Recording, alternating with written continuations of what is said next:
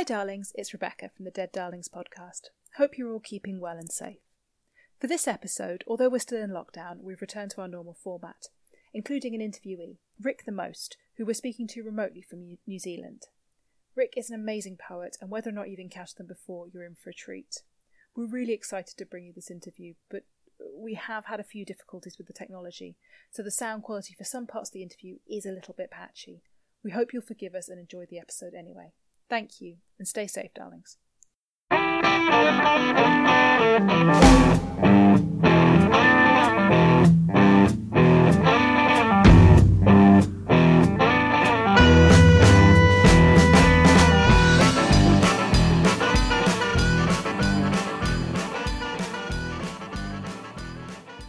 Hello and welcome to the Dead Darlings podcast. I'm Rebecca Cooney. I'm Laurie Eaves. And I'm Hannah Hutzman. Dead Darlings is a monthly podcast for the spoken word community in London and beyond. Each month we'll be bringing you interviews, tips and inspiration, and above all, awesome poetry from London's spoken word scene. We'll be telling you what's on and where you can submit your work. This month we'll be going a long, long way beyond London, interviewing Rik the Most, a poet based in New Zealand, and chatting about Flesh by Mary-Jean Chan. And we'll be bringing you, and we'll be bringing you a poetry writing tip from Jamal Hassan and a poetry recording from one of our favourite poets. This month it's going to be Ses Thomason. But first, what have you guys been up to this month? Wow, you might have noticed that we're still in lockdown. I had, I had noticed that. Despite what Dominic Cummings might say, mm. um, we are still in lockdown. Don't go out unnecessarily. But uh, lockdown reading wise, I've been reading, I read... Uh, Animal Experiments by Anya Koenig, um, which is out on Bad Betty Press, um, which is a really cool little book. Uh, it's interesting. It was really interesting reading it um, because quite a few of the poems in it are also feature in Anya's pamphlet um, that came out a couple of years ago on Flip Tie. Um, so it was interesting reading a book with poems in it that I'd already read in a different context and seeing how they kind of changed a little bit reading it within a larger collection, so that was quite fun. Um so had that going on. Also um attended a couple of live gigs, uh the Word Up um online gig with Zena Edwards and Debris Stevenson performing was really fun. Um been doing a few sort of bits and bobs of podcast recordings um and uh audio recordings. I've just just on a mad folly uh put Biceps out on cassette tape as well, you know, bringing it into the bringing it into the twentieth century. I was gonna say, do you know where I could buy a, a cassette player? Where can well, I get you those? You can buy a cassette player um from yeah. your local Ghetto Blaster um warehouse, I imagine. Okay. Do we think Woolworths might sell them? I think if you go down um, to, uh, to our price, they might they might be able to help you out, or your local Virgin Megastore. Um yeah, that's that's what I've mostly been doing this month, poetry wise. Um yeah, how about you guys? um I have been uh, performing at a couple of online gigs. I've been attending the Poetry at Your Place online slam, which is hosted by Rik the Most, who we'll be talking to later, who may be in the digital room with us. Hello, Rik. Hi. Um, I think it's I think that's your introduction. Yet. You can jump yeah. in now. Yeah. What? No, I can't jump in yet. You're still chatting. I, I shan't be so rude as to interject. I shall remute myself. I'm sorry. Oh no! no, no, don't do that. Um, oh yeah. yeah so oh, we can mute our guests before we get to them. Amazing. Why haven't we been? Never worked in person. It was much weirder in person to try and mute. What else, Hannah? Um. So yeah, I'm partly. My internet remains crap, so actually the New Zealand, the time difference means that the New Zealand Slam is one of the best ones to get to because my internet is still working well in the mornings. So I found evening evening Zoom performances actually incredibly frustrating. Everything staggers, so I either hotspot all my data or, yeah, anyway. So that's been awesome, and I've been really loving also seeing a mix of U K poets I know and love and um, poets from the other side of the world who I've never heard of before, knocking my socks off. And also I've been performing at a couple of gigs hosted by Forum Plus, which is a L G B T Q plus um, charity in based in Camden and Islington when when in physical space. Um, they had an event for the International Day Against Homophobia, uh, Biphobia and Transphobia. And so there was a kind of a mixed bill of uh, some activists who've been moving mountains since the eighties and some performers. And yeah, it was it was really, really nice mix to sort of... In real life, I'm usually much more scared of mixed bills because poetry is a bit of a... It's a word that can weird people out. If if it's not your thing, then your opinion of it is probably going to be a bit weird. Um, so I actually found the mixed bill much less weird, I think, online than I would have um, in real life. Um, and also I host uh, Insight, which is the monthly open mic night, which we had our first online one uh, this Thursday gone past, I think it was. And I'm finding... We could talk to Rik about this a bit more later, but yeah, I, I'm fairly used to hosting in real life, but it's my first time hosting online and sort of the differences that makes um, is is the level of energy that you would bring to the stage in person inappropriate when everyone sat in their bedrooms or living rooms? The the kind of, yeah. Um, right. How do you make it look cabaret-y? I was wearing a top hat for the whole thing because fuck it. Made my little picture in the gallery more visibly I'm the host, but also I was boiling and I was sat in my room. Um, so yeah, that's. I think there's probably a lot of fine-tuning happening across all of those online online variations in how we do this. It's, it's kind of an evolving form. Yeah, that was me. Cool. Yeah, no, the, the online hosting thing looks really tough, I have to say. Um, Uh, yeah, we'll get into a bit more. No, nah, I, d- I just make it look tough. Don't worry. Or you also even even the fact that so the actual setups of like, is it an open Zoom? Do you then risk people gate crashing it if it's specifically an yeah. L G B T Q plus space? Do you want to promote the Zoom link that hard, but also you don't want to make it difficult for people to attend? I don't know if you guys heard what happened with um, Spork down in Exeter. But they no. ran one a couple of weeks yeah. ago that got crashed with some horrible stuff that's been reported to the police. Um, oh, fucking So, like, I mean, promoters listening, like, for yeah. God's sake, don't just flash your, um, flash your link about, because there are people who are using it in terribly inappropriate ways. I'm not even going to go into it, but, like... No, yeah. It was quite horrifying, eh? I mean, I, I'm happy to... talk and share some best advice, uh, best yeah. practice that I've found later on regarding how you can safeguard as much as possible. You know, like with any event, a live event, there's only so far we can safeguard, but we take every uh, measure that we can. And there's, I don't know, maybe later on we can yeah, discuss please. some of that. I don't know how much I should interject at this point. I don't want to interrupt your whole chat thing. I insisted yeah, no. that you talk in front of me, and now I'm interrupting immediately. No, please. No. Well, how's your month been, Rik? Oh goodness. Um, well, I don't know. It's it's kind of. I don't want to sort of bring it down too much, but it's it's difficult at the moment. If I'm honest, I'm not feeling too great right now. But then I don't kind of see how anyone can feel great right now, considering you know what our African American family and people of color around the world are facing and seemingly continually faced with. It's kind of devastating and heartbreaking and completely immoral and unfair. And I, yeah.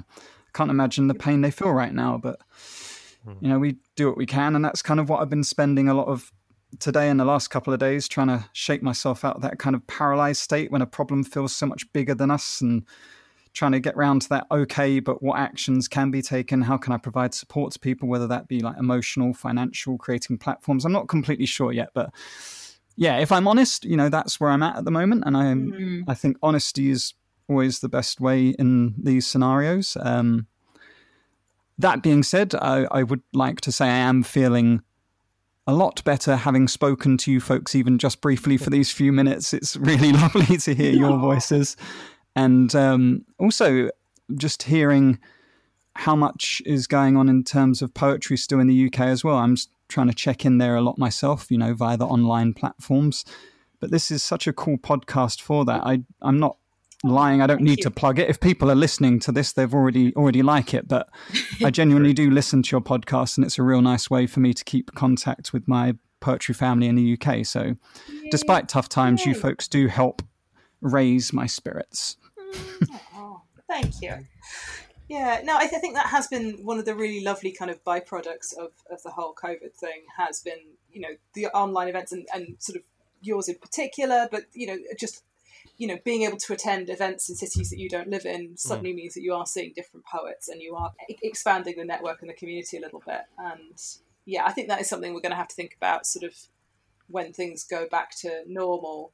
We definitely we need to continue that in some way. I've been yeah. occasionally there's people from, I mean, within the U K, but out far enough outside of London that I'd usually only see them at the Edinburgh Fringe, who I've now seen online a couple of times this week. That's awesome. Yeah, um, yeah I think w- we can get kind of spoilt being based in London that the whole world comes to you, but that doesn't mean that that should only that should be the only direction of travel, and yeah. also that yeah. these barriers don't need to, the, the physical barriers don't need to count for that much given given what we can do with tech. So we definitely should be doing that more, even when we can meet up in person as well. Yeah. I mean, I'm loving it. It's great for someone like me who's living abroad and has so many, you know, beautiful poetry family members scattered around the world. This is fantastic. And I have absolutely no intention of stopping Your Place once the lockdown's done. Yeah. Amazing. Yes, that was going to be one of our questions, actually. So this is this is good to know. Jumping right. ahead. Shall we get to do your month, Rebecca, yes. and then and then um, let's let's we're clearly itching to get to the interview. Yes, the interview. yeah. No, oh god, my month. Uh, I haven't really done very much. Uh, I have joined on the on Your Place Poetry Events a couple of times. Uh, saw Anna Kahn set, which I haven't seen Anna Kahn perform enough no, in the last couple of years. And what she a was legend! Phenomenal. Yeah, she was. So, it was such a good set.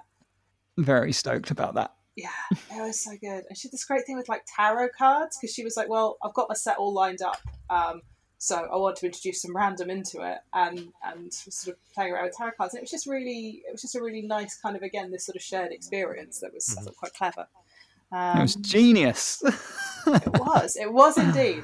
So yeah, uh, what else have I been doing? Trying to write a little bit. I don't know about anybody else. I've not really been that productive during mm. lockdown. Mm. Uh, it's one of those yeah, things I've been same. trying to forgive myself for. But I feel like we're we're not going to immediately have the perfect words for a situation this damn weird. Like it's.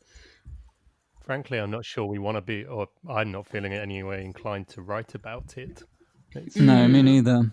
I think also with something that's so rapidly changing, it's mm. almost a frustration to try and write about it and keep it current with the way the situation develops yeah. and shifts. Yeah. yeah. And also we're inundated by it, you know, it's it's everywhere we look right now, and often writing is kind of an escape for us, and so suddenly Definitely. the topic of our escape becomes the topic of our prison. Yeah. yeah. Exactly. Which... It's true. But then if you want to write about something else, I'm finding, because you're not out and about, you're not sort of sparking ideas off in the same yeah. way, perhaps, mm, and sort of having true. the interactions that might spark something normally. Yeah. Um, I've been trying to write a poem about my kettle for a long time, and it's really not happening. Um, I've been working on it. God. As if Can't a pandemic can't push you to write that. What can? Yeah. Cool. Should we do the interview? Yes, let's yeah. do the interview. Uh, so, through... the magic of the internet, this month's interview is with Rik the Most. Rik is an internationally touring poet, having performed shows in the U K, Australia, Canada, America, New Zealand and Finland.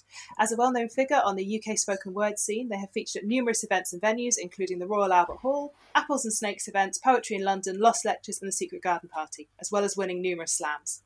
Before moving down under four years ago, they ran the long-standing spoken word night in London, Forget What You Heard About Spoken Word with Matt Cummins, and managed the spoken and managed the spoken word stage at Nozstock Festival for a number of years.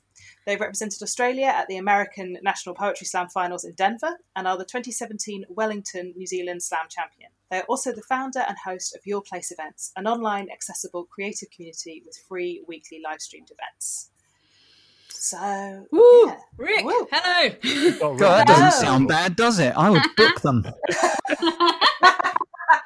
Can we can we just can we just do another intro, which is we've got Rik the Most on this podcast, people. That's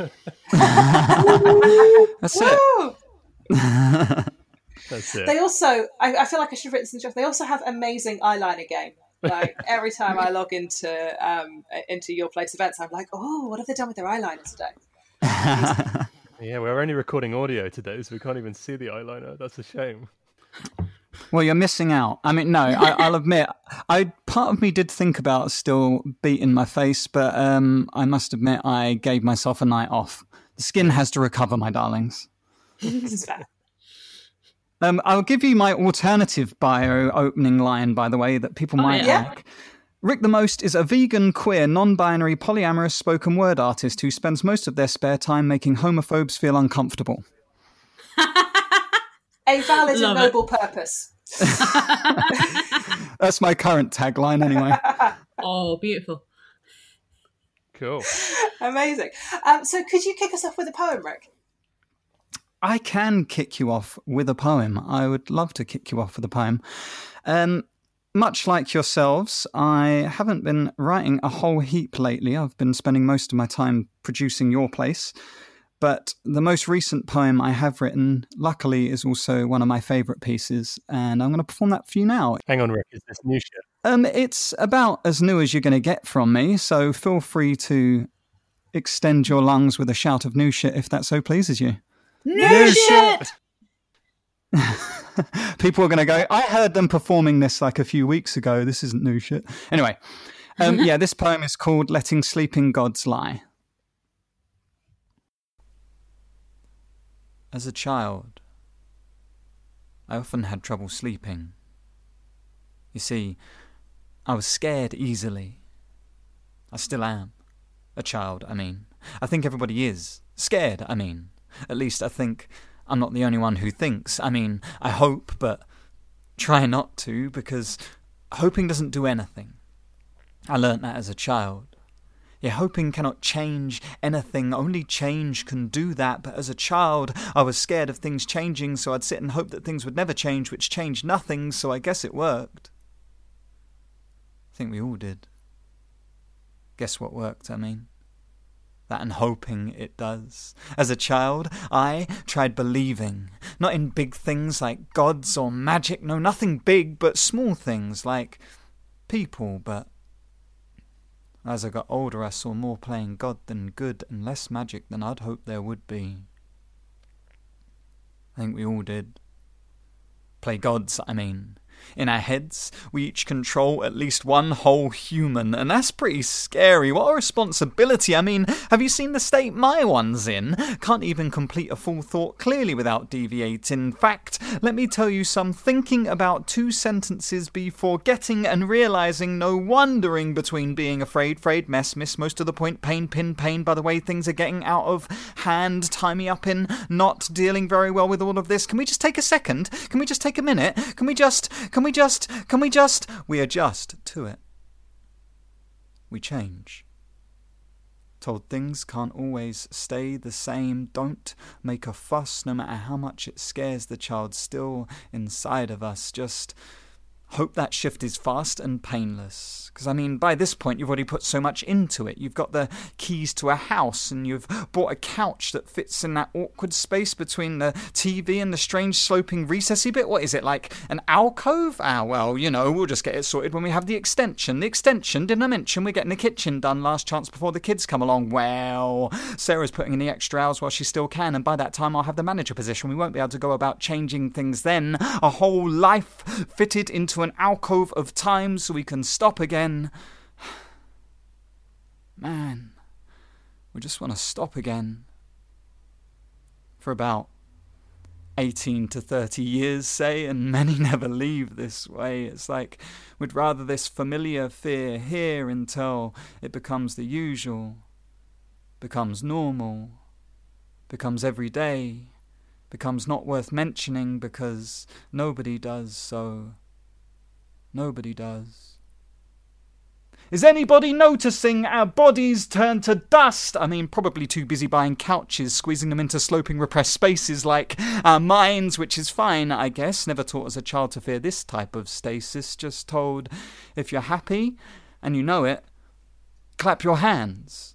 No instructions. If you don't, just hope and clap your hands. At the end of the show, it is polite to clap your hands, and everybody is clapping their hands for the end. Like a child, I mean like a seal of approval, not a standing ovation in case somebody removes all the seats they've been saving. It's like everybody else is slipping into place and there's one chair too few and the music stopped long ago. I should have bought a couch, I suppose. but I've seen far too many slip down the back of it, like lost change, and I don't just mean chasing money, but the ability, no. I'm not ready to sit yet. But I'm constantly warned if I don't now, I might never be able to. Like, our legs lose the privilege of bending if we don't kneel before the pressures that make them, that threaten to break them, like they're doing us a favour. I mean, life does feel longer when you're comfortably sat stuck. That slope space smaller as we get taller, yet people tell you to grow up, and that scares me. People, I mean. Sitting comfortably. Whilst I am once again only starting to begin, they may see me as childish. I am struggling not to see the gods dying inside of them. I think many of us are. Struggling, I mean. Perhaps that's why we're not keen on changing anything, just hoping, because whilst we may be unhappy, we may never be this happy again.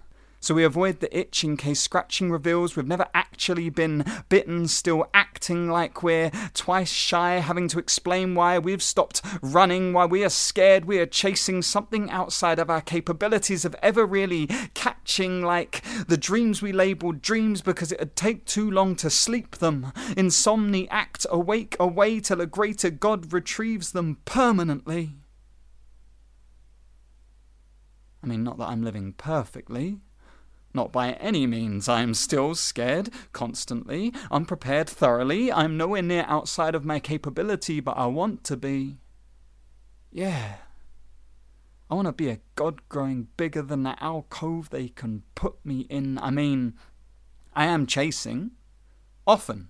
I mean, meaning, I am catching something like breathing sometimes. I am happy, I hope. Not that that does anything, just something, something like happy. I choke, and someone somewhere is clapping. They joke about drawing closer to an ending. That sloped space born over our life we know is drawing thin. Recline their chair, it is coming, pressing closer to the ground, yet somehow I am still standing. Well, sometimes sort of standing, but shorter. Have been since we were children, greeted by the feet of all the seated people sleeping. But it is tiring. And I am scared. And they are sleeping. For a reason.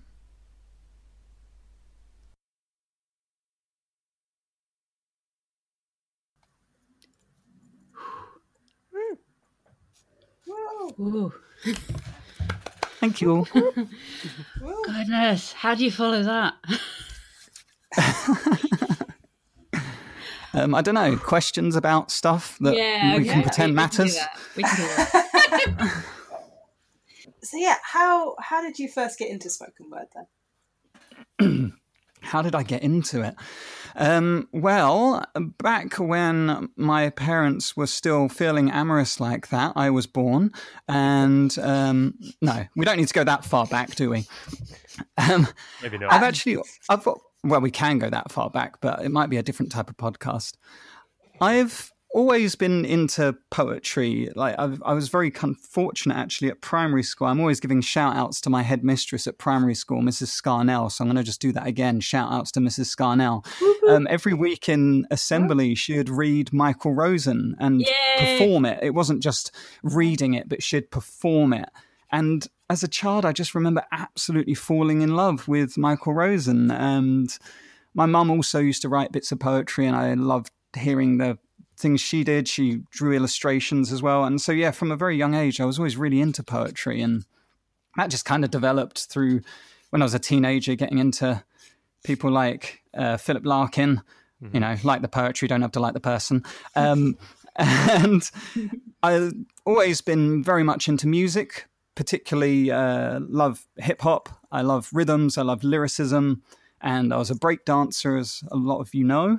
And so then just kind of finding that you can combine the love that I had of poetry from a very young age with this lyricism, with the rhythms that I love in hip-hop and in the dancing that kind of stole my heart. And then, yeah, uh, with the rise of things like YouTube, I'm old enough to say with the rise of things like YouTube because that happened.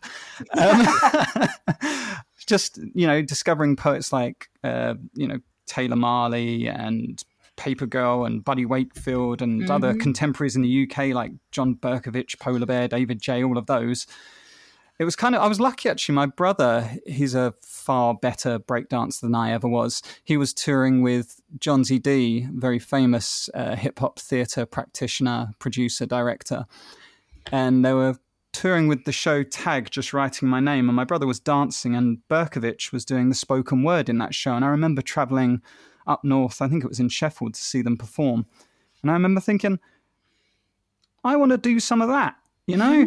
I want to yeah. do that. I want to try it out. I want to see if I can do it. And so I did. I had a little go with it. And then I live out, well, I used to live out of London in Southend-on-Sea, and I looked up some open mics in Southend, did those, and then a couple of people there said, you need to head into London. So I did, and yeah, did did my rounds, you know, we were around Jordance and Poetry Cafe and Sage and Time and hanging out at the Biscuit Factory and Bang Said the Gun, all those good old events. Won a few slams, got a few features, found Forget What You Heard with Matt Cummins. Am I going too far now? I don't know. I'm, no, I just no. get carried no, away. No, it's good. I got my history, you know. Yeah. Tell us about Forget. About Forget, you know about Forget, but I can tell you about Forget. Yeah, when did it start off? I remember attending, but I don't I don't think I was there. How long have you been performing? Uh, it's funny, you you just before we started recording, yeah. you asked me, when did I perform at the World Finals for the Team Slam Championships? And I couldn't remember the date, and now you're asking me, when yeah, did I start? Sorry. Where were you on the night of the twenty-fourth? That's what we Yeah, I, I don't know. Just, I was just loving Matt. That was it. Who doesn't? I know. Well, you know what? Forget What You Heard. Whenever it started, it's timeless. Um, Matt and I just kind of wanted a place where it didn't cost if you couldn't afford it, where it wasn't competitive. You know, slam was a very big thing at the time, still is, but, you know, it was at that irritating level. It, of it was the default. Yeah, it was the default version of slam. Um, so we wanted somewhere that wasn't that competitive. We wanted just somewhere where it was love, where it was it was just about coming together. And I know it sounds so cliche, but it really was about that, about coming together for the poetry. You know, we had that dingy-ass venue down in Ryan's Bar that wasn't open half the time anyway. We ended yep. up holding half the events at either the cemetery over the road or at people's houses or on there the was streets. That one with the with the with the house, wasn't there, at the very end? Yeah, we went. We walked for about an hour and a half to have an event at someone's house. It was Tom Mansfield let us into his house, and we went. And we had a Forget What You Heard there. Yeah, and that was even. I think one of the roads we walked along was called something like Poetry Avenue or Poets Avenue. So we everyone got a group I photo still have that a photo. Night. Yes. Yeah. I have that photo for... But also, before you came on the call, I was reminiscing uh, at uh, Laurie and Rebecca about... Because I, I can't remember... I think I've started going to stuff in about two thousand nine. I remember cause it was like when I came back from uni, back to London. And I fell in love with it enough to be... Like, that, that became my default performance and audience space... Um, and all the rest of it. But I really felt like when I started out, the atmosphere wasn't bad. Obviously, I chose to go along, but I did feel like when I did say more feministy pieces that that might be controversial maybe. And I really feel like Forget What You Heard was pretty crucial in opening up the London poetry scene to be more... a place where you could talk more about feelings and your personal experiences and where minority voices could be heard loud and clear. And I think that was that was hugely part of the atmosphere that you guys created with your hosting. I was wondering how much you kind of... You, d- you set out to do that, clearly, but sort of how? How do you foster that kind of environment? Um, I think... It largely comes down to not being a dick. So yeah, Matt and I spent a lot of time practicing our undickish behaviour. So then on stage, minimal dickishness came about. But you obviously set the expectation for the audience too. Like, it's not just absence of being a knob, it's also presence of... something more positive. I mean, Matt and I, we always wanted it to be it's not even necessarily about just being positive. It's about being honest and well, authentic, authentic is the mm. word that I'm looking for, authenticity. And I think Matt and I tried as best as possible to be our authentic selves on that. And I know it gets overused quite a bit, but that kind of gives permission again for other people. It doesn't just give permission, but it encourages them to be authentic. Mm. I think you will have noticed with our hosting, I think often with hosts, you feel like you have to always have the answer because you're the person kind of driving. But at Forget, we wanted to show that honesty and vulnerability in showing that actually we didn't always have the responses ourselves. I think one instance that stands out to me a while back, I remember David Lee Morgan did quite a challenging piece on our open mic one night, and it was me going up to talk afterwards, and I thought, actually, I don't quite know what I want to say about this yet. I need some time to process this. So instead of getting up and either bumbling on and saying nothing about it or trying to cheese through it, I just said, I'll be honest with you, um, I'm not entirely sure what my thoughts are on that yet. I need a bit of extra time to process it, and if I need that, I'm assuming you probably do, so we're just going to put the music on for five minutes and have a chat about it. David's here, you can ask him any questions. Mm. Mm. I think that sort of authenticity in your hosting is what really drove that, the feeling that you got. At least I hope that's part of what drove that feeling yeah. that you got from it. No, I remember not necessarily one with David Lee Morgan, but I, I remember a different time where, yeah, someone had done a pretty a pretty challenging poem. It was it was about a potentially very triggering subject, and from the way some people in the audience reacted, you knew it had really. And and again, you did a yeah. let's let's just take a couple of minutes, chat to the person near you. We're not going to a break. This isn't an interval, but let's all process a bit. And I'd never seen anything like that before, but was really impressed by it. That's quite a neat way of getting around that sort of conundrum that there is around performance poetry, and sort of particularly particularly with slam, but sometimes in open mic as well, sort of performing your pain for applause, mm. for like to, to sort of say, actually, we do need to react to that, rather than, you know, okay, cool, you've had your claps, we'll have the next person up, sort of thing. Almost. Yeah, absolutely. The other thing with kind of Forget What You Heard was kind of there was also this kind of playing around with format a little bit, wasn't there, with um, sort of the couch of contemplation and chin, things chin, like chin, that. Chin, and uh... um, and uh, yeah, I just was curious about kind of where that kind of desire to mess around with format that way came from. Okay, so the couch of contemplation. Chin, chin, chin, chin, chin, chin. So for those that don't know, a very quick wrap-up of it was, it was an open mic format that Matt and I came up with, and rather than having a set list of poets that were going to come and perform, anyone who wanted to perform would come along. We'd start the section with a poem. If then you have a piece that you feel is either related to that poem or counters that poem or uses a similar device or can continue a conversation, you'd come and join us on the couch by the end of that poem, and then we'd take a three minute break with some music on, and we'd discuss amongst the poets on the couch which person we thought would go on next to continue the story. And so then it enforces this idea of, you if you want to perform, you're going to have to be listening. You can't just sit there, wait for your bit and then disappear, because if you want to perform, you need to have been listening. And it creates cohesion and community and appreciation and respect. Um, we came up with that originally because, I mean, we found that during August and December, because of the Fringe and Christmas, our events were really quiet. And because we didn't um, charge a whole heap on the door, I think we were the cheapest event in London, um, we couldn't afford to pay a feature at that time. So we didn't want to skip the event because people still come along, we're a family. And so we needed something that would happen that we didn't have a feature. And then actually we realised people really like this, so it became far more of a common event than we even intended. And we've done callbacks. We did a special event at Boomerang Club last last time I was in the U K, and still have people messaging about the couch. I'm actually thinking about doing it at your place real soon. You'll see my Ooh. digital version of the couch of contemplation real soon. Mm, that's probably a good t- good opportunity to uh, talk a little bit more about your place. Um, we've been we've been way in the past, so bring us bring us from Forget up to where you are now. In a whirlwind. Bring us up to it, as in fill in all the gaps in between. Fill in what you can. Uh, oh, goodness me. Um, well, I moved to Australia at one point in time.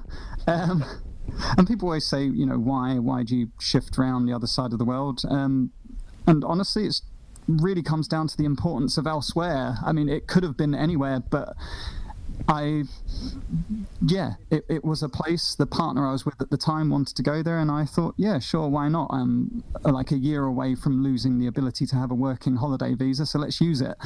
So I went to Australia, and first big slam I could find was Slamma Lamma Ding Dong in Melbourne. I went and won that and got in very tight with the poetry community in Melbourne, and toured around the rest of Australia as well. There's some fabulous events around there. Um, I won't list them off, actually, because I get scared I'll miss any, but message me if you're going around Australia, because I've got loads of great events there that they'd love to have you. And ended up running out of time in Australia, and I wasn't organised enough to extend my visa, but just before my visa ran out, I did manage to qualify to represent Australia at the American World Slam Team Championships over there.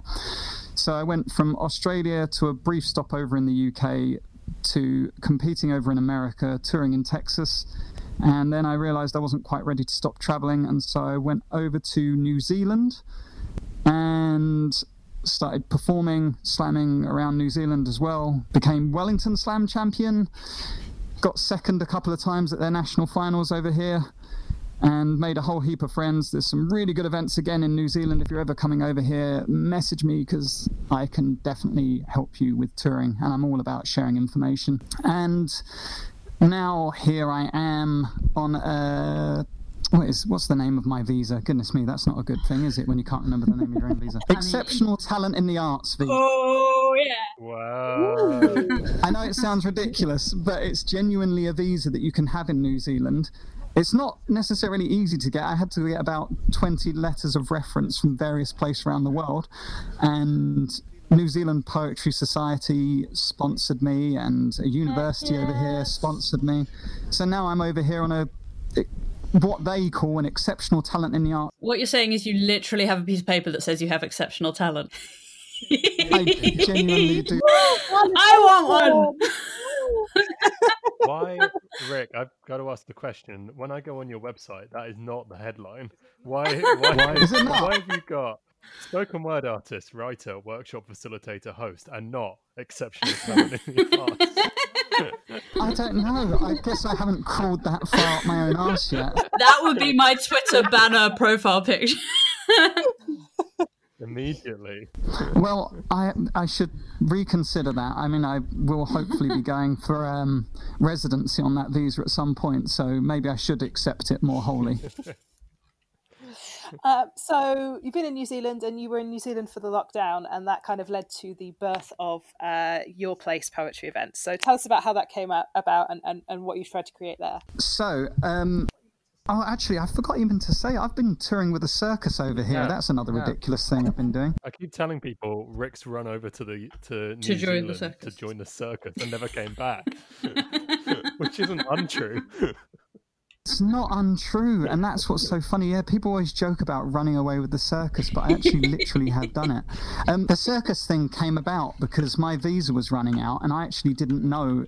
I was on an interim visa awaiting the verdict on the exceptional talent visa, and in that meantime, I was in a bit of a limbo, because you can't really work, you can't really set up shop anywhere, because if they deny your visa, you have to leave within twenty-four Whoa, hours. It's literally wow, that strict. Wow. So I was living on an absolute tightrope for a couple of months while I awaited okay. the verdict. But I'd been touring around, and these great folks called the Wandering Circus with Xanthi and Tanya, they contacted me and said they were touring around with the circus, and because I didn't have a place really to live at the time, because you can't set up any kind of contracts while you might have to leave within twenty-four hours, they got me to join their circus as a part of their cabaret performance, doing spoken word, also hosting their circus events and shows that we were doing. And I got really into my juggling. I do a lot of juggling and whatnot now, as you know, with my background with dancing and all of that. I enjoy being physical, and so yeah, join the circus. But your question wasn't about that, so you can cut all of that out if it's rubbish.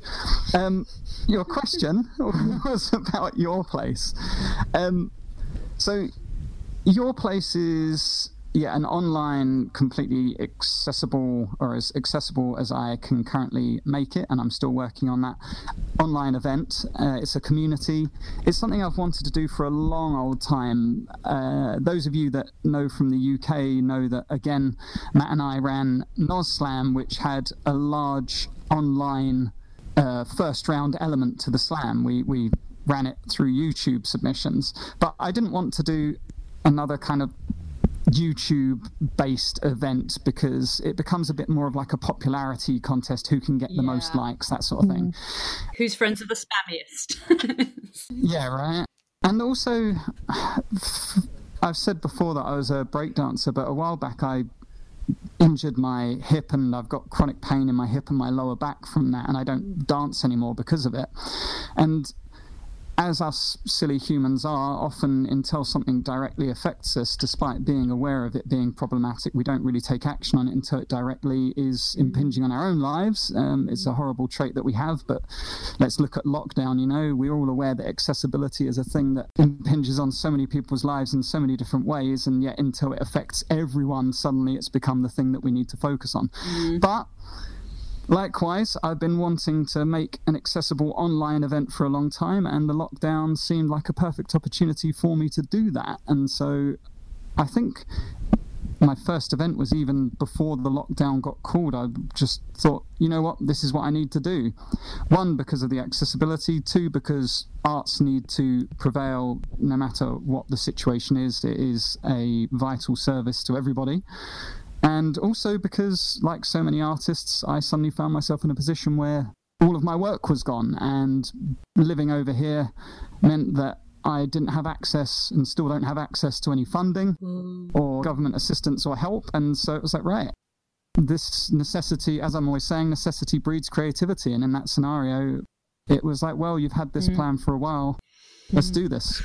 Amazing. And and how have you found the kind of process of running the event different to running a live event? It's something we touched on earlier, but yeah, I just wondered if you could expand on that. It's it's different in so many ways, but similar in so many others uh, as a general response there, but I will go a little bit more specific, don't worry. So, so many poets will tell you that have been engaging and doing online features. Doing an online feature is a very different beast to doing a live feature. Uh, the thing that most poets immediately notice and struggle with is the lack of audio response without without that audio mm. feedback. You know, we get the clicks, we get the claps, and suddenly not having that is quite disconcerting. You almost start questioning whether you're doing a good job if people are actually feeling it. You don't get that feedback loop. And so one that was one of my first things that I wanted to kind of combat. And the way I've done that, those of you that have been at Your Place will know that the chat section of Your Place is absolutely key. It's the community voice, and I really encourage the audience, the community, to engage with the chat function as much as possible. The way they do that, they'll write out lines that they like from poets as they're performing, and then afterwards we'll read through, so the poets get that immediate mm-hmm. feedback of what lines are hitting. In the same way, they can just type in quick C's into the chat. A quick C C means like a click click, or you can do the video gallery feedback for the visual. You can do a quick unmute as well. Sometimes we do that, but we give a bit of a headphone warning because it can be quite overbearing suddenly having sixty, seventy odd people all cheering at once. But there's a lot of ways you can bridge that gap. And in terms of running it, I mean, as a host, again, just being the vocal conduit for that chat and providing a feedback, showing people that you've seen it and responding, but also not getting too sidetracked by it, making sure you can maintain your own path. It's like if you were hosting on stage in a physical venue and you responded to every single heckle that occurred, you know, you probably wouldn't get through. Um, so you, it's finding different ways of using the skills you already have and applying them to that new medium. And once you've bridged those gaps, it's really not that different. In fact, I find I feel like I have more of a connection with more people from the online events than necessarily I get the opportunity to in a physical event, which is really quite refreshing and surprising. And how do you feel that your role as a promoter changes, if at all, working in the online space? We, before we clicked on the mics, we were talking about sort of safeguarding stuff, um, and wanted to get your perspective on that. Yeah, I think luckily, from Forget What You Heard, safeguarding was something that Matt and I used to speak at, about in depth with each other, and also take, fielding it from the community. I mean, Anna Kahn, who we were talking about just earlier, that was last feature at Your Place, was a tremendous help and a font of knowledge for safeguarding and different approaches and giving perspectives that I ne- won't necessarily have thought of. Like, very handy. In the same way, uh, I wanted to bring that knowledge into the online space, because it's not about just, you know, it's not about suddenly we're in the online space and now we don't have to take care of our community. It's like, no, there's even more so, because mm. we're we're vulnerable here. It's not a case of having a bouncer on the door or something, which, you know, we we don't really have at physical events, mm. but sadly we've found sometimes is needed. In the same way, online, it's even easier for people to access that, especially when an event is, for example, like Your Place is pay what you can afford, because I don't want finances to be a barrier to accessing art. But at the same time, if I haven't got the finances, I can't give people the art they're trying to access. But when someone doesn't have to pay physical money to get into a place, it's even easier for a troll to be there, you know what I mean? Mm. And they don't, it's not costing them anything in transport. No, exactly. Yeah. So I was, we said earlier that I would cover some ideas and some pointers about how to safeguard in that mm. scenario. So Your Place uses Zoom, and we then live stream that on Facebook so people can access it in two different places. I encourage people to join the Zoom room because it's more of an interactive place. It's where we largely monitor the chat, and yeah, I, I quite enjoy having people in that room, but I know some folks aren't keen on Zoom for some of the reasons we were discussing earlier, like Zoom bombing is a thing. Um, but there are ways that you can counter that, and things that I do at Your Place. Uh, events do have a password on them. I'd also really recommend that promoters have a waiting room set, so that people can't just have the password, get into the event and do what they like. If you have a waiting room set up, then the host has to allow people in individually. Yeah. Likewise, mm. having settings switched off, like the ability for people to change their names. I switch that off because if someone's being offensive in the chat and they can change their name, then it's very hard for us to track them. Yeah. So if they can't change their name, mm. we see the comment and we boot them. In the same way, um, I've been a little bit worried lately at a couple of events I've turned up and seen that they haven't disabled the function for people to be able to share their screens. That's how a lot of horrible stuff is happening right now. So promoters, please go into your browser settings for Zoom. You won't be able to do it under the app settings. You have to go into the browser settings and turn off other people's ability to share screens, set that only to the host and people that you're allowing. Um, same with having microphones muted and not allowing people to just turn on their microphones. You can, that's a setting that you can restrict yourself yeah. as well. I also have two moderators at Your Place, uh, Melanie McKercher and Emma Bell, who join us every week, and because I can't have eyes on everything, though I do have eyes on everything else, um, they keep an eye on the chat, and they're our moderators in the chat room live. So there's lots of ways you can safeguard, and nothing's going to be a perfect fix, but you can absolutely minimize that risk. That's really, really useful. Thank That's you. That's a very comprehensive list. Yeah. No worries. Ooh. I think that's uh, something oh. that we're all adapting to in the new world, isn't it? I think, Rebecca, you had something?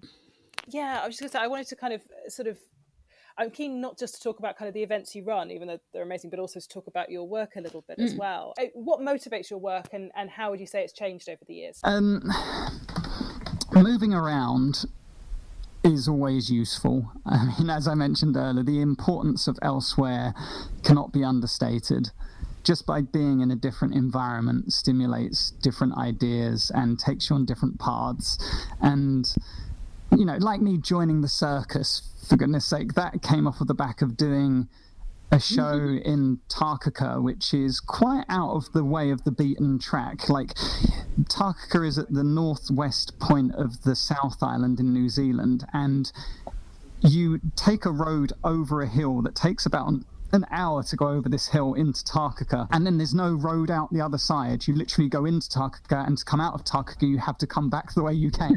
So it's quite a way off of the route, but I went that way because someone said to me, this is a really cool place, you have to visit. So I went there, booked a show at a beautiful place called the Muscle Inn, And it just so happened that there were some glorious circus hippies there that saw me that night.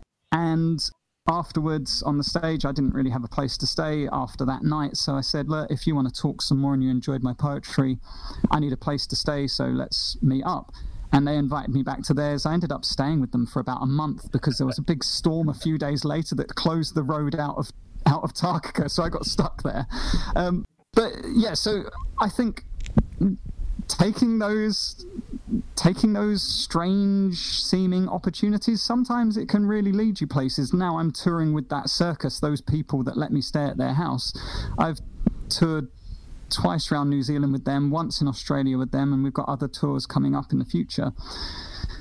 Um, and yeah, keeping moving, meeting new people. It, there's opportunity everywhere. There really is. It's been really interesting seeing you have, before you left for Down Under for Australia originally, and then coming back uh, and seeing how your work has developed and progressed from the perspective of having not seen you for a yeah. period. It's been like, okay, I've seen I've seen Rik, there we go, end of that chapter. A few years pass, you come back and boom, like there's a, like from an outsider perspective, it's been really interesting to see to see you into sort of different phases, if you like. You've seen it progress. There's definitely uh, shifts and phases in me. I mean, in the last, in from the time you knew me originally in the U K to now, obviously I've transitioned, come out as non-binary, and found myself in a happier place than I've been in a long time because of that. And again, that has come through. It, it was born originally, again, shout outs, funny enough, to Anna Kahn. She introduced me to my first ever non-binary person that I met, and that started questioning there. But Um, through travel, again, the different places I've gone to and experiencing the different ways that places engage with their art. I mean, I don't like to make generalizations, because if you're going to do poetry in London, or you're going to do poetry in Southend, or you're going to go up to Sheffield, you're going to get a different poetry community. So I can't say the U K is X, Y, and Z in poetry.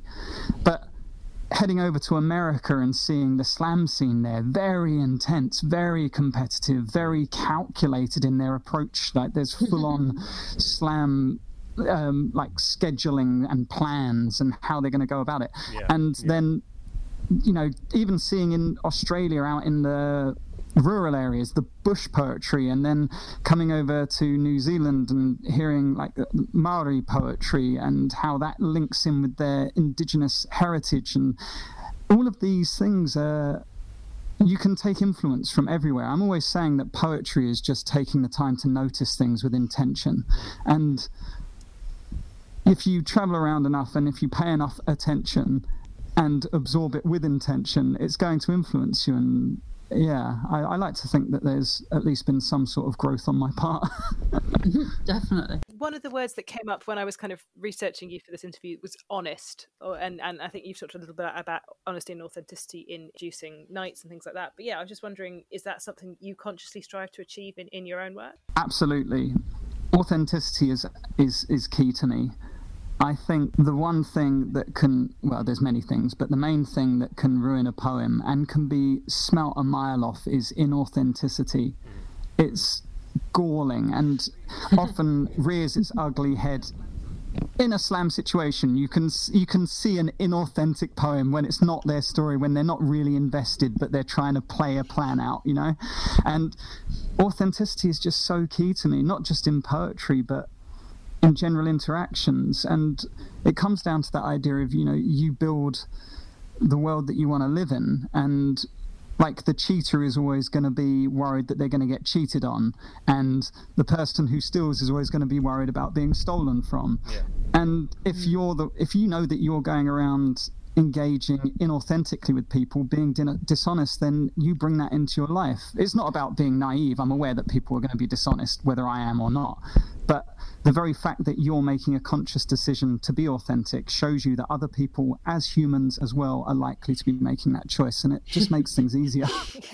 Drop some philosophy bombs there. I think there's also something about it takes...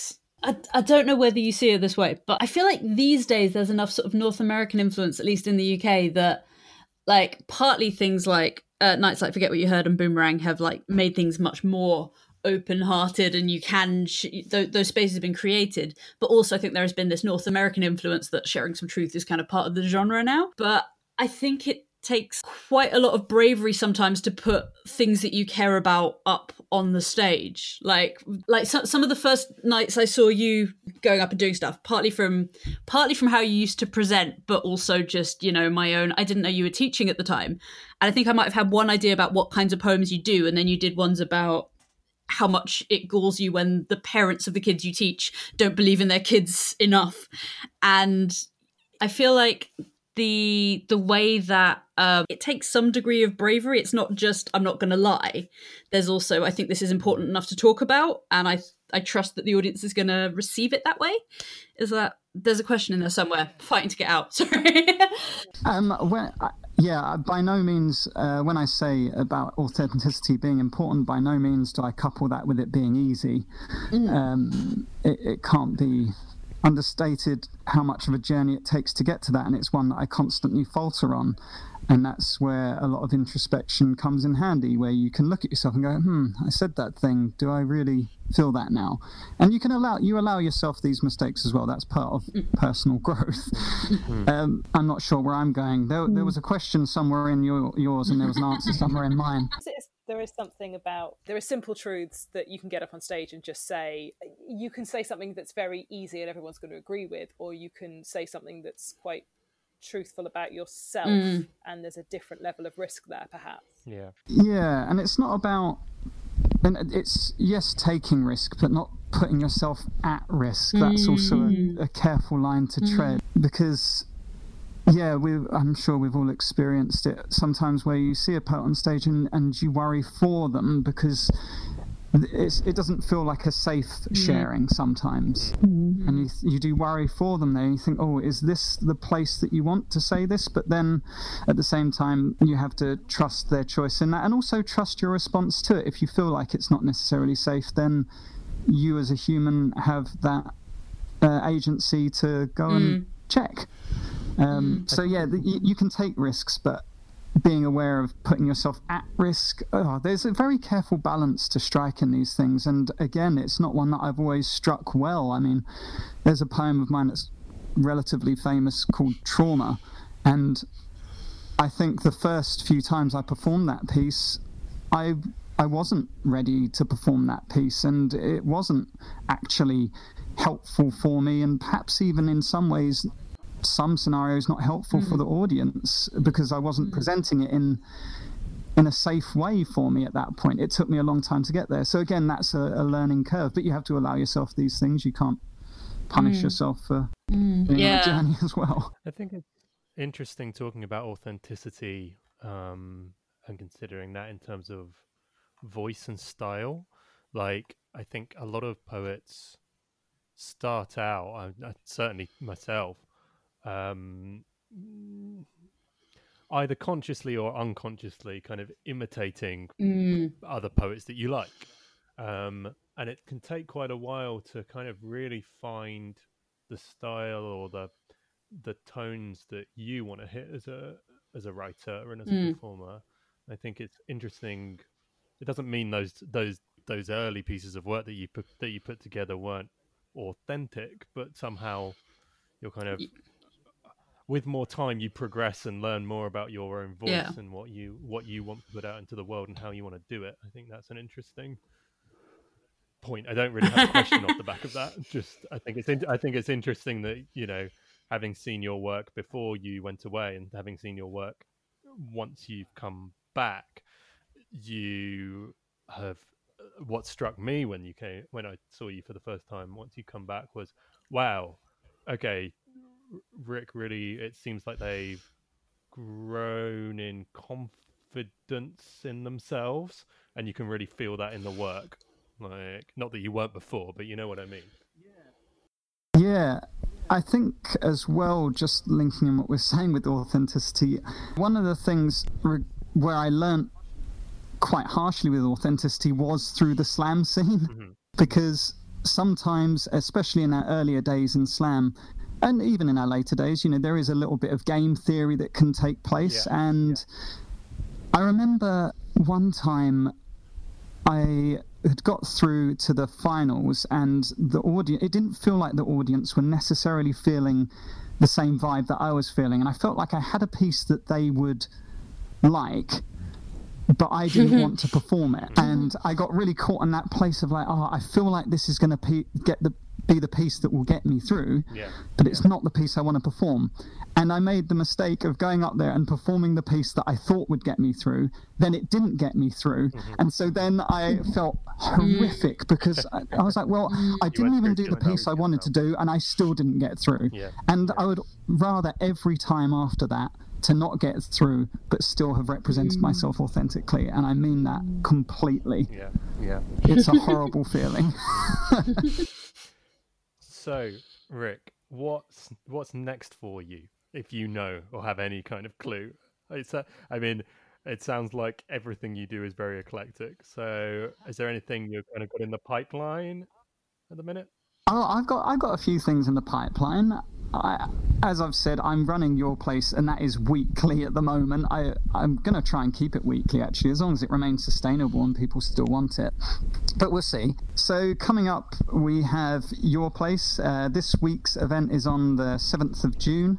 That's a Sunday. We're on every Sunday at seven thirty p.m. in New Zealand, which equates to eight thirty a.m. in the U K. But, you know, you don't even have to get out of bed, so it's not really a problem. You can just open up your laptop. So we have our slam on the seventh of June, and that's open. If you want to take part in that, send me a message on Your Place Events on Facebook. And the week after that, we've got our open mic with feature on the fourteenth of June with Wani Lefrere, who's the current Australian slam champion and just an incredible poet and beautiful human being. I really wouldn't miss that out. If you can at all help it, come and join us there.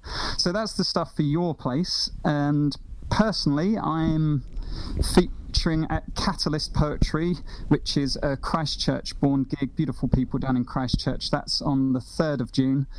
You can look up Catalyst Poetry online and you'll find the event there.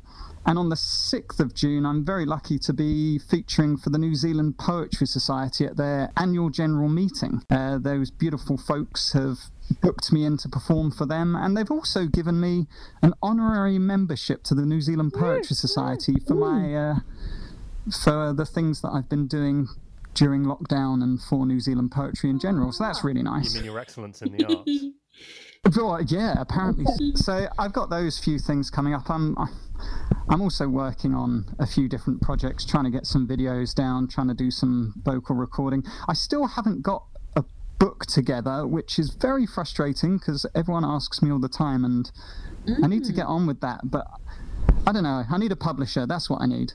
I need to, any publishers out there, give me a shout, because I've got many books worth of stuff ready to go, but just not the uh, motivation to put it together for some reason. Um, so, yeah, working on a lot of projects at the moment. Circus stuff later in the year as well, hopefully, depending on what the situation is for rubbing up against people. We'll see. And on that note. Yeah. Thank you very much for joining us. So we have to finish on that note, I guess so. Well, where can people find out more about your work, Rik? Oh, that's that's a nice note to finish on. Yeah, good. Um, so you can find me uh, at my website, rik the most dot com. That's R I K the most. So there's no C in there. I've got a couple of hippies for parents, and they decided to spell it that way and curse me for life. So rik the most dot com is my website, and same on Facebook, on Instagram, on Snapchat, all of those things. Rik the Most, you'll find me. And if you want to find out about Your Place Events, just search for that on Facebook and you can join our mailing list and you'll get all the information every week. Awesome. Cool. Well, thank you very much for joining us from all the way across the world. No worries. Thank you so much for having me. It's, I mean it from my absolute heart. It's so nice to hear all of your voices. You're all oh, friends of mine, and I hold you dearly as family. So thank you so much for having me. In our writing tips section, we ask one of our favourite poets for a piece of writing advice or a prompt which you can use in your own work. This month, Jamal Hassan shares a tip. Take it away, Jamal. Heyo, this is Jamal Hassan, and my writing tip is to practice your piece in front of the mirror. This is so that you can be aware of your pauses and also your gait and how you are performing it. now it's time for our book of the month, which this month is Flesh by Mary-Jean Chan, chosen by Laurie. Uh, Laurie, why did you suggest this? Why did I suggest it? Um, it's a good question, because I've realised I don't actually have a copy of the book where I am in lockdown, um, which wasn't very smart. But um, I saw Mary-Jean Chan read last year, um, and she read from the collection Flesh, um, which won the Costa Book Award after I'd seen her um, last year. It's a collection which I really enjoyed reading. Um, I was struck by, for for context, the word flesh in the title is uh, not flesh as in like animal flesh, but as in um, it's a term. It's it's spelled F L E C H E, and it's a term from fencing. Um, and there's kind of a theme of fencing going through the poems um, in the way that the book is structured. There's different sections relating to different moves in fencing, uh, which I don't know anything about fencing. Um, but I, what I did like and what I felt came off that was how kind of neat and carefully it felt in terms of its construction. Mm. It felt like there'd been a lot of restraint and a lot of precision in the writing. Yeah. Um, and I really loved how the theme and the title of that of the book really fit in with that with that fencing theme. It's, it's always really interesting for me to see where kind of physicality and poetry meet. Mm. Um, mm. And that's one of the things that I liked about it. I mean, you guys have both read it m- way more recently than I have. So yeah. uh, what did you guys think? Well, on the thing about fencing, like, like it is threaded throughout the book, but the, so the title poem, Flesh, is very much about fencing, but also about kind of um, Mary-Jean Chan's process of coming out, um, mm-hmm. and and about sexuality. And I don't know a huge amount about fencing, but I am really impressed that somebody could make fencing sound sexy, to be honest, because it like I'm particularly particularly in a kind of um, in in a gay female context, because like, okay, there's an obvious thing about penetration, I suppose, if you were going to go for that, but like it, obviously that isn't kind of what's going on here in the same way, and it's just. Yeah, like kind of talking about sort of flicks of the wrist and movements of fingers and stuff. It's because it's a very, you know, it's, it's you can't even see people's faces, and you know they've got these kind of big bulky uniforms on. It's never a sport I would have gone, yeah, this is an easy metaphor for sex. Um, so yeah, it's really quite impressive. And yeah, I mean, I, I guess for background, on all my background is you know what's what's on the end papers of this book. But um, so she's was raised in Hong Kong. And uh, represented Hong Kong internationally as a fencer. But there's a lot of stuff about um, uh, about fencing, about sort of cultural differences and translation and different languages and which ones you feel at home in or not. Um, and also about the difficulties of coming out in a culture where that is much harder work than it is perhaps in the U K, depending on your various family setups, et cetera. Um, but so some of the fencing stuff is about this kind of the transformation into into that gear, and then the transformation out of it. That it's almost like almost like going into drag as a as a guy. Talks about princes mm. and rescuing and and that transition in and out of the gear when you maybe fancy someone in your class, at the same time that you are trying to keep your own feelings very concealed, because because keeping things hidden. I guess I guess the precision the precision of fencing kind of fits with this hidden emotion, which has to be kept at an arm's length and managed very carefully, and being permanently scared of saying the wrong thing. I guess that that precision yeah. and that level of padding and defense that you that that is part of the process of getting properly equipped to do fencing. That those those themes are, though, one becomes a metaphor for the other throughout in a very yeah. interesting way. And then um. that it's woven very beautifully with this theme around hunger as well, that kind of, so mm-hmm. she talks about coming out to her mother, and her mother having lived through famine in China, or through sort of, you know, three years of starvation, and that there's this hunger for sort of sexual contact and recognition, but also a hunger to be kind of accepted by your mother, and and to and and and the kind of where the issues with translation between, you know, how to have that conversation with your mother as yeah. well. And it is just very beautifully and precisely blended together in this. Yeah, it's uh, quite neat to take these huge themes and mm. actually wear them quite lightly um, mm. and blend together very beautifully. There's a beautiful poem in it called Conversation with Fantasy Mother mm. Um, mm. that starts, uh, Dear Fantasy Mother, thank you for taking my coming out as calmly as a pond accepts a stone flung into its depths. And I love how the word fantasy is just the one thing that sets it apart. For, like, the one thing you, that makes you, it all sad you, and bittersweet in the first yes, place is yes, that this isn't it's, real. It's that it isn't real immediately. Um, and you read that poem. It's not very long. You read the reverse, the underside that's not in that. Yeah. And there's another one where, um, and I can't remember the title of the poem and I haven't got the book uh, with me, annoyingly, where she uses space uh, running down the centre of the page uh, yeah. to split out a left and a right side. There's at um, least two of those, I think. One is for um, the Orlando nightclub. Yeah, at the Castro. Um, yeah. There's one uh, called Splitting. Well. Yeah, it's a lovely one early on that uses kind of looks like looks like two people fencing, like it's two lines, two pairs of lines coming from opposite sides of the page, like so you're reading the conversation back and forth like um, somebody fencing, which is really quite clever. Yes. Mm. And it's also like a feeling of having that space feels like like a cut almost, like mm. a, a jab or a, yeah. um, something's being cut, and and again the the the fantasy and the Fantasy Mother poem adds adds that kind of element of of absence, which I think is a, a thing that kind of recurs throughout the book. Yeah, there's there's a very strong theme of what, what you do and what you don't say. There's one poem uh, called, I've got it open here, uh, What My Mother, brackets, a poet, brackets, end brackets, might say. And it intersperses the truth, and those it's always two lines, and they're always then crossed out with...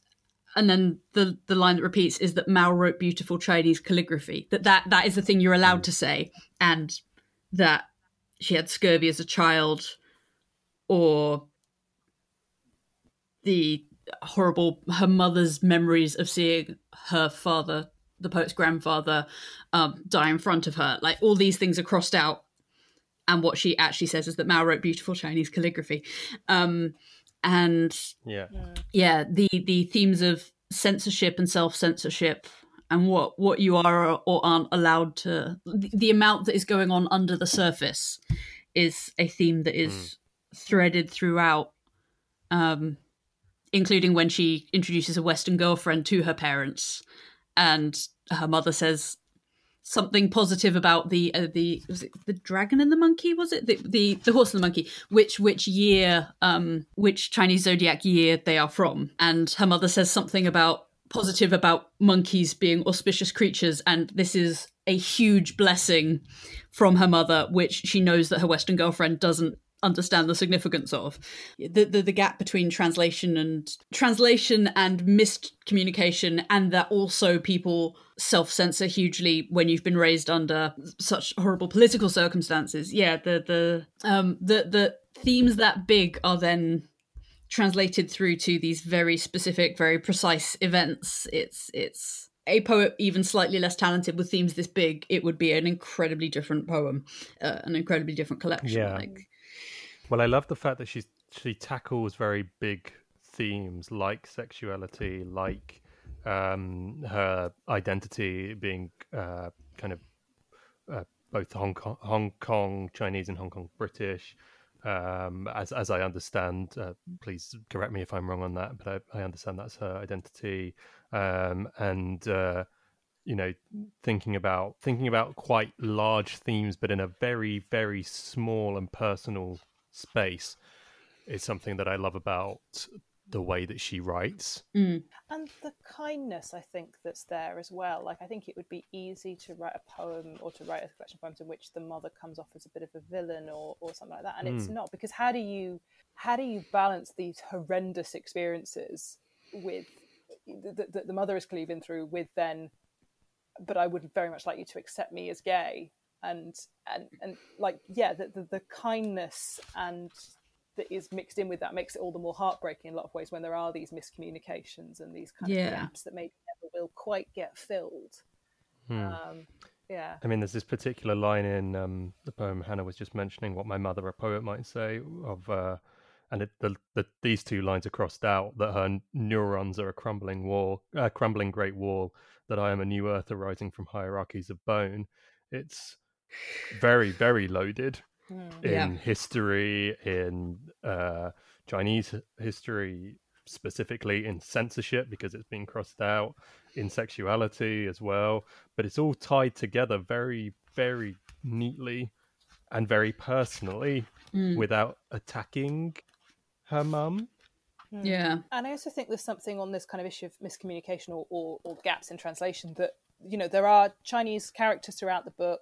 There are poems, the calligrapher, and there's uh, uh, an eternal and, or an eternal ampersand. And it just doesn't really, there's a couple of notes in the back, but it doesn't really explain the translations. And you're just aware that, do you know what, if you don't speak Cantonese Mandarin, you're not going to get this. And that's fine.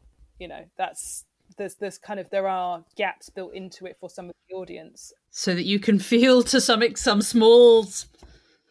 in some small minute experience yeah. what the mistranslation yeah and there's one there's there's I think is it two or three poems uh called Written in a Historically White Space, but um there's one about mm. a I believe I believe a white guy looking at poems and asking, why don't you write in well it's it's it's sort of punctuated with characters I cannot read. And the audience can either, I mean, either you can read it and you know what it means, or or if you don't speak the language, then you can kind of infer from the gap and from where it is what it is. Um, but, mm. or white, I believe it is white audi- white reader asking, why aren't you writing in your native language? And the answer is, you wouldn't be reading this if I wasn't. Um, and that mm. it... it there's more going on in the poem. It's it's a more complex piece than I've summarised. But um, yeah, that tension.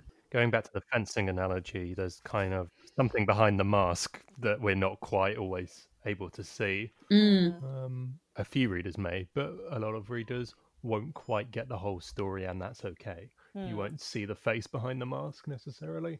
And that's part of what the what the collection is about, is those gaps mm. and that. There's one poem I think quite early on about um, maybe it's, is it even the first one about um, being in a Western bookshop. Uh, that's it. Rules for a Chinese child buying stationery in a London bookshop, and about the amount of the, the depth behind that interaction of sort of knowing that you are representing the whole class to that dude behind the till, um, and seeking his approval, but also.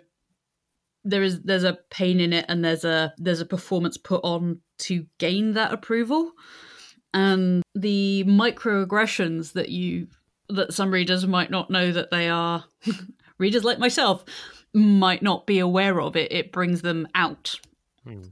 and yet there is still yeah. hidden. Like obviously, you can't you can't fully understand the experience of being the outsider unless you've been there. So there's these. On the one hand, it, it reveals a lot and, and sort of holds your hand and takes you through this experience that you wouldn't necessarily have had as a white reader personally. And also there are gaps of like, yeah. you're not going to understand this. That's what it's like. that That is understanding. Um, that is some small fraction of understanding, I should say.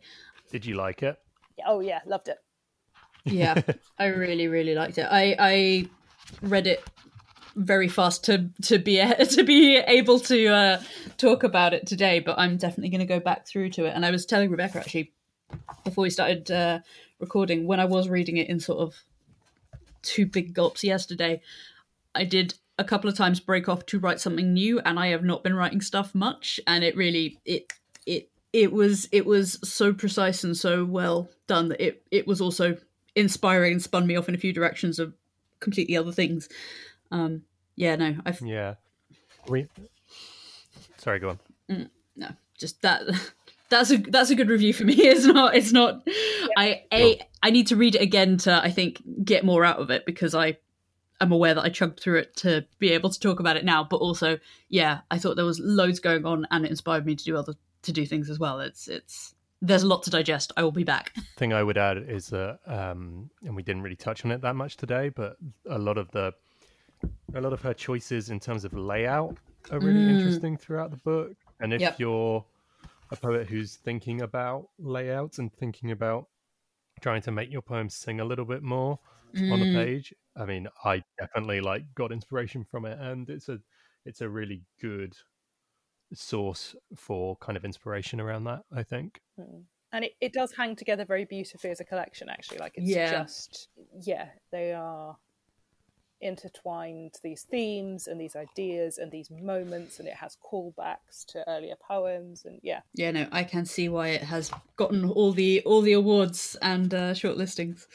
We like it. Yes, we do. And we would highly recommend it. Uh, so that's Mary-Jean Chan's Flesh, and that's available from Faber and Faber. Right, shall we do our new Slimline notice board? Yeah. Yeah. This month, we're introducing a new condensed version of the notice board, where we spotlight ten or so opportunities to look out for where you can perform your work or submit it for publication. Uh, so, uh, starting off with uh, Ooh Beehive's U K Online Slam Championship has its second heat on June the seventh. It's a Zoom slam with three rounds and fifteen poets competing for a prize of seventy-five pounds and a slot in the grand final in December. Um, if you search on Facebook for that, you will find it. So Ooh Beehive with three O's in Ooh. Uh, on June the eighteenth, there will be a Say Out live stream starting at seven thirty p m featuring some of Bad Betty Press's awesome poet, Gabriel Okomo, Anya Koenig and Kirsten Luckin. And then in terms of submissions, Verve Poetry Press in Birmingham has opened its very first submissions window. They're looking for pamphlets and full-length submissions, uh, and the window closes on the twentieth of June. They've got a lot of good information about what they're looking for in terms of pamphlets versus collections, different lengths and things like that on their website.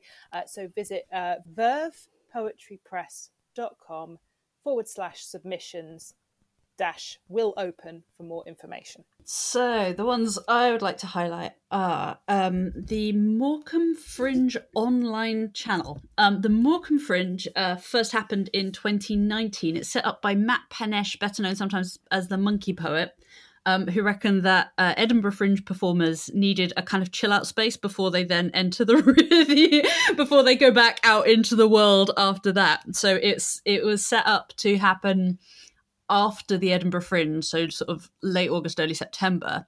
Um, obviously, due to the stuff, that is not happening uh, in a physical space, but the Morecambe Fringe channel um, is still going to be set up. So if you would like to submit videos to that, um, they want to hear people performing poems that they have the rights to, please, no one pretending you wrote something by Dylan Thomas. Um, and so if you email morecambefringe at gmail dot com with Fringe Network Poetry in the title and share and links, then that's that's how to get into that. Um, and I'm, yeah, really also, excited to see. If you've got see... any poems about Hawkwind, they will almost certainly get in. Poems about what? That is true. Hawkwind, the band. Oh, yeah. God, Matt, Matt I, I have Hawkwind. Literally never seen Matt in a T-shirt that does not say Hawkwind on it, and I've seen him wearing a lot of different T-shirts. um, he, he's obsessed. Um, it's true. His last show his last show was called The Highs and Highs of Being a Hawkwind Fan. uh, um, and also, um, yeah, and, and Matt, I should say, sorry, has been the director of uh, spoken word at the P B H section, Free Fringe section of the Edinburgh Fringe for many years. Um, and along with now, Faye Roberts, I believe. Uh, yes, co-director with Faye more recently. But yeah, Matt's Matt's been organising shit since since before you were born, depending on when you were born, and and has set up. It was in the process of setting up a physical space. I think they've got some big music hall in in Morecambe. It's when that's back on its feet, I can't wait to see it. Um, uh, this is not exactly a, a submission opportunity, but um, I went looking around, and the National Centre for Writing, which is based in Norwich, um, I don't know if they were doing this before the pandemic or not, but they, they run various writing courses, and obviously that has all moved to online. Um, but they've also got, so that's that's some of, they have a variety of different courses, fiction, non-fiction, different genres, um, but also I don't know if they're doing this before the pandemic or not, but they now have some of the self-paced courses, the online ones rather than sort of then having a chat necessarily, are also available for free. So you can try before you buy and then decide if you want to pay for um, an, an additional course. But those are all online at national centre for writing dot org dot U K forward slash online hyphen writing hyphen courses. Um, and the other thing that I want to uh, highlight is, it's not exactly a publication opportunity, but it is one of the best workshops I have. They do have a magazine as well, um, but Lost Lit is a monthly event that happens on Twitter. It's always on the first Wednesday of the month, um, nine p.m. till eleven p.m. and it's run by Kit Kalas, who's one of the founders of Influx Press, and Alki Shils, who is is the judge, director, trustee of more literary things than I can, than you can shake a stick at. Um, and they the, the event is called Lost Lit, and what you do is you write your fiction, flash fiction, micro poetry, whatever you like, on the theme of loss, literary stuff on the theme of loss, and then stick hashtag Lost Lit. And it there's something about just in real time, two hours, go, write stuff, go, and you see other people's stuff happening in real time. And some of my best stuff has come out of things that I started writing down for or during Lost Lit. I tend to watch it with about three tabs open, with um one just following the hashtag, one and and one for myself to write more quietly. And yeah, it's it's just it, it's all on the theme of loss, so I strongly suspect at the moment, content warning, it might well be pretty fucking miserable, but also there's a lot of beautiful, bittersweet things that come out of it. Um, yeah, I, I highly recommend that just as a as a format for just getting ideas out and down. And then they do have a publication that's, I think, quarterly. I'm not sure. They have submission windows every now and again for stuff on the theme of loss, which you may well have come up with during a Lost Lit write session. Cool. Laurie, your events? Cool. So obviously Poetry at Your Place we've already talked about earlier, um, but Word Up are continuing to run monthly events and workshops um, on their Facebook. Uh, you can find more information. Uh, that's Word Up L D N for Word Up London. Um, and yeah, they're doing um, both live events and live workshops, um including some really cool ones. There's uh one just gone with Zena Edwards uh working on it, so there's a lot of really cool stuff going on there, um and that's also alongside their weekly uh, Words Down writing workshops as well, which are taking place on Zoom. uh you can look you can look up uh words Word Up or Words Down for info on those. um We got Big Poetry Goes Viral um, with Robert Garnham, based down in Torquay. But obviously, as with all events right now, they're international. So um, a good thing to be doing would be to check up their um, check out their social media um, and see if you can get involved. Uh, they're a very friendly bunch and often running regular events. I think they're doing them about every week at the minute. Um, we've also got, at the minute, uh, the Young Poets Laureate for London, Teresa Lola, um, has launched a um, campaign called hashtag Say Your Piece, um, which encourages young people to use poetry to find peace and solace during the uncertain times the world faces. Peace, peace um, spelled as in give it a chance. Peace as in give give peas a chance, yeah. Um, take part. Um, you can share an original poem, quote, or a piece of writing with the hashtag uh, Say Your Piece. Um, as Hannah just said, peace with a E A C E. Um, and to make sure that they pick it up, uh, if you tag S T W events on Twitter or spread the word writers on Instagram, um, or you can also email your poems to hello at spread the word dot org dot U K um, and let them know if you're happy for them to share them. Um, Therese Lola is a great writer. It's a really nice opportunity to spread some love and peace at this time through poetry. Awesome.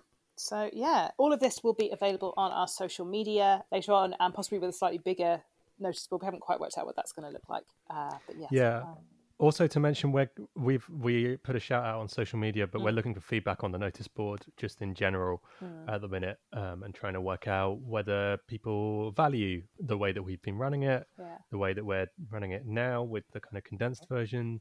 So, um, or whether you guys just frankly don't want the notice board. Um, so get in touch. Let us know what you think, and we will listen to your feedback. Yeah. Consensus seemed to be useful, but smaller would be better. Uh, but yeah, if you have any thoughts, please do get in touch. If you have thoughts about anything else, please do get in touch as well. Um, it's very nice when we hear from people that are listening to us uh, when we're sat in our rooms talking into the dark like this. So yes, do get in touch. On Twitter, at Dead Darlings Pod. Facebook is Dead Darlings Podcast, and you can email us at dead darlings podcast at gmail dot com.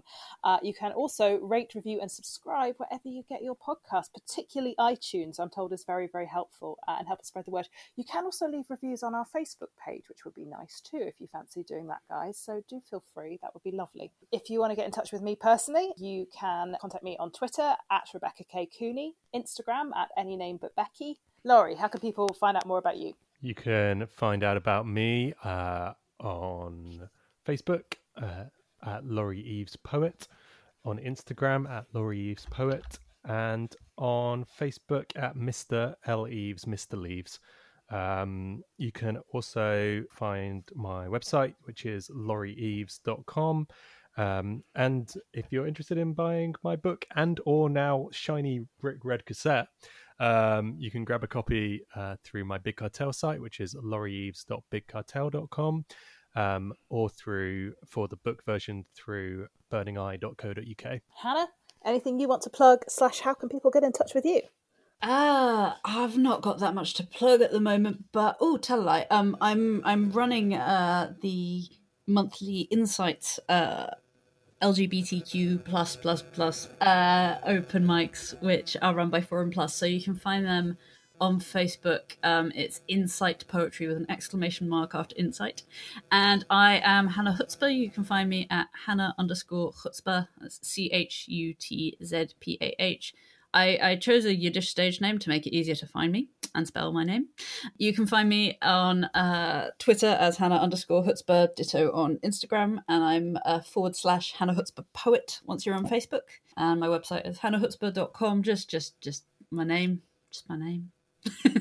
Awesome. Um, okay, so our poem of the month was performed by Sez Thomason. And um, before we share that poem with you, I just wanted to say thank you for uh, thank you to Sez for letting us showcase their work. Uh, thank you to my co-hosts Hannah and Laurie, to the awesome Rik the Most for joining us, to Texas Radio for our theme music, and to you for listening. Bye. Bye. Bye. Out and proud. It's nineteen eighty-six. I'm on the train with my mum and I'm wishing that she would explain what I'm looking at. A sticker, pink and black, on the black leather jacket of the girl sitting opposite me because I can't stop staring at her crew cut. The jeans and the t-shirt and jacket she's wearing, the look in her eyes I recognise as defiance. She sparkles, she glitters, she's someone like me, someone who won't fit as the rest of them do, and her stickers, there's one on each shoe, another one on her backpack, whatever it means, she's keen for me to know it. She's telling the world, though not quite out loud. Out and proud. I'm seven, and I'm good at reading, but this strange new slogan seems somehow misleading. Out and... They don't go together. It should be out of, and I don't know whether it's okay to ask. She looks fierce. Her lip and her nose and her eyebrow are pierced, and she glitters with the light of someone I might like to be one day, when I'm not so afraid.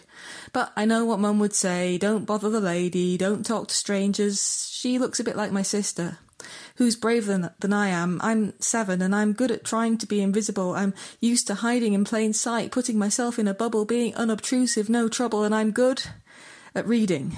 Proud. Pride, it's a thing you can feel if you've tried and you've done something right, you've succeeded, but what did she do? It's impossible to tell. Maybe my reading isn't as good as I thought, and as we go further and further north, she seems to become more and more alone. Maybe she's been with her friends all day, and now, just like me and my mum, she's off home or somewhere she really doesn't want to go. She's furtive, her eyes dart up and down the crowded carriage and then start to droop. She's tired. I hope she doesn't mind I'm watching her reflection against the blurring countryside. I don't want her to lose her pride. But it seems to me with every mile she's leaving it further behind. The train pulls into Leeds. She stands up, peels off the stickers, sticks them back to back, stashes them in the back pocket of her backpack, leaves. In the toilets in Leeds, I ask my mum, what does out and proud mean? She sighs with relief. I'm so glad you didn't ask on the train. I wouldn't have known what to say, but she doesn't explain. At home, I ask my sister, P S knows, Fierce knows everything. There was this girl on the train and she had this sticker, and what does out and proud mean? She grins, begins explaining, well, you know how I'm going out with Max and Tom's Anna's boyfriend. Well, that girl has a girlfriend instead of a boy, and some people don't like that, so she's saying, oh, I'm proud of who I am.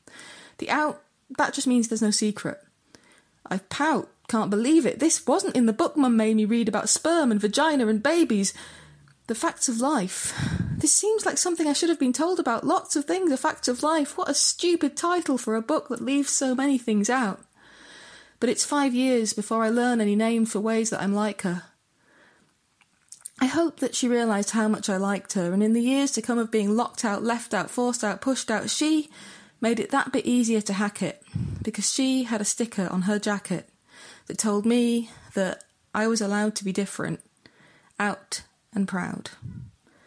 I'm Says Thomasin, and uh, you can find my poetry at on my Twitter, which is at WordGeekSays. Um, if you search for the hashtag Sonnets from the Torture Days, you can read my current series of daily sonnets about the coronavirus situation.